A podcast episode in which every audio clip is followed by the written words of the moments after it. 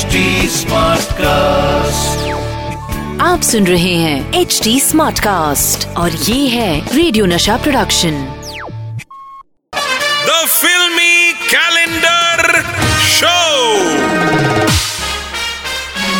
दोस्तों शाहरुख खान की डीडीएलजे की तरह शो चल रहा है द फिल्मी कैलेंडर शो और मैं हूँ आपका अपना बिना अटके बोलने वाला शाहरुख खान यानी कि सतीश कौशिक, आइयो जी, आप सब तो जानता है कि इस शो में हम बात करता है उस मैजिकल तारीख की जिसने फिल्मी दुनिया में अपना नाम परमानेंट मार्कर से लिखवा लिया है। और इस तारीख को सेलेक्ट करता है मेरा ये जादुई कैलेंडर और आज कैलेंडर ने जो तारीख सेलेक्ट की है, वो है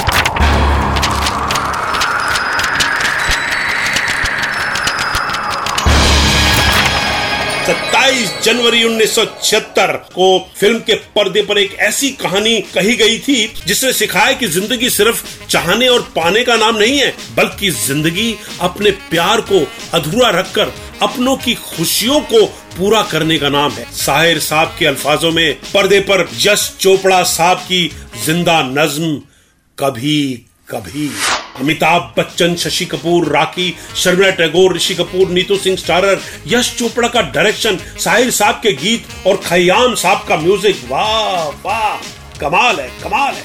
दोस्तों, आपको आगे बताऊँगा कि ये कालजई फ़िल्म बनी कैसे।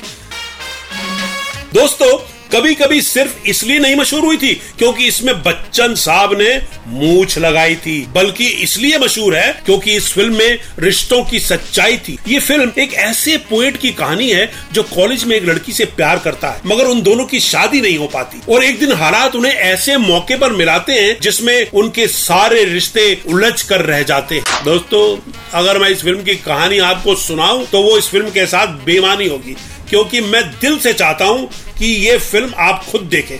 बहरहाल, आपको यह बता दूँ कि यह फ़िल्म जितनी बनने के बाद सुकून देती है, उतना ही बनते हुए भी खुशियाँ बिखेर रही थी। यश चोपड़ा साहब ने कहा है कि इस फ़िल्म की शूट उनके जीवन की सबसे अच्छी और यादगार शूट है, क्योंकि इसकी शूटिंग के दौरान स्टार्स के सारे परिवार के मेंबर्स कश्मीर में थे और उन्होंने शूट ऐसे किया कि जैसे वो लोग कोई पिकनिक पे आए हो।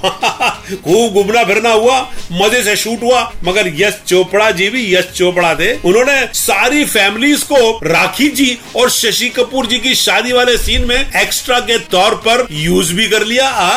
कसम उड़ा चल लेगी यही तो खासियत थी। यश चोपड़ा जी में शूटिंग की शूटिंग मज़े का मज़ा, और पैम चोपड़ा जी, उनको तो मैं सल्यूट करता हूँ कि वो सबका कैसे ख्याल रखती थी और पूरे यूनिट को एक परिवार में कन्वर्ट कर देती थी। ये थी खासियत यश चोपड़ा और पैम चोपड़ा की खातिरदारी की। अच्छा दोस्तों, आगे आपको बताऊँगा ये राज कि ये फ़िल्म असल में बनी किस इंसान पर है। जी हाँ किसी की असली ज़िंदगी की कश्मकश इस फ़िल्म में पर्दे पर उतारी गई है। कौन था वो?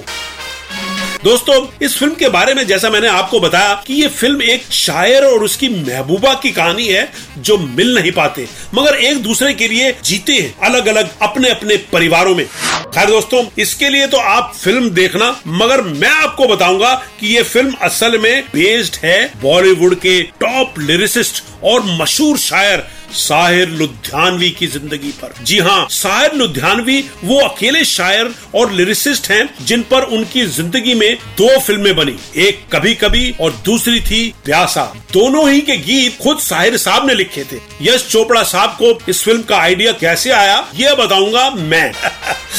खैर दोस्तों, मैं आपको बता रहा था कि 1976 की सुपरहिट फ़िल्म कभी कभी को बनाने का आइडिया यश चोपड़ा साहब को कैसे आया? भाई, दरअसल बात यह है कि यश चोपड़ा साहब और साहिर साहब की जोड़ी बहुत पुरानी थी। साहिर साहब उनके लिए लिखते आ रहे थे। यहाँ तक कि साहिर साहब के लिए यश चोपड़ा साहब ने अपने बंगले में एक अलग रूम भी बनवा दिया था, जहाँ जब चाहे साहिर साहब आ सकते हैं और काम कर सकते हैं। इसी दौरान साहिर साहब के करियर की शुरुआत की किताब तलखिया में, जो 1945 में आ चुकी थी, यश जी ने ये नज्म कभी कभी पढ़ी। ये नज्म असल में साहिर साहब ने अपनी प्रेमिका के बिछो पर लिखी थी। यश जी ने कभी कभी पढ़कर फैसला किया कि वो इस नज्म पर फ़िल्म बनाएँगे। और फ़िल्म क्या बनी है यार? देखते ही रह गए सब। खयाम साहब को यश जी ने इसलिए म्यूज़िक का जिम्मा सौंपा क्योंकि वो एक ऐसा म्यूज़िक डायरेक्टर चाहते थे जो शायरी को समझता हो। और खयाम साहब से बेहतर शायरी की समझ किसी म्यूज़िक डायरेक्टर को नहीं थी। ये शायद फ़िल्म इतिहास में पहली बार होगा कि नज्म पर पूरी फ़िल्म बनाई गई। दोस्तों, फ़िल्में तो बनती ही रहती हैं, मगर कभी कभी जैसी फ़िल्में कभी कभी ही बनती हैं। ऐसी ही फ़िल्मों की कहानियाँ लेकर मैं फिर आऊँगा आपसे मिलने। इसी शो में जिसका नाम है the filmy calendar show with Satish Kaushik. फ़िलहाल इजाज़त दीजिए। आप सुन रहे हैं एच डी स्मार्ट कास्ट और ये था radio Nasha production HD smart Smartcast.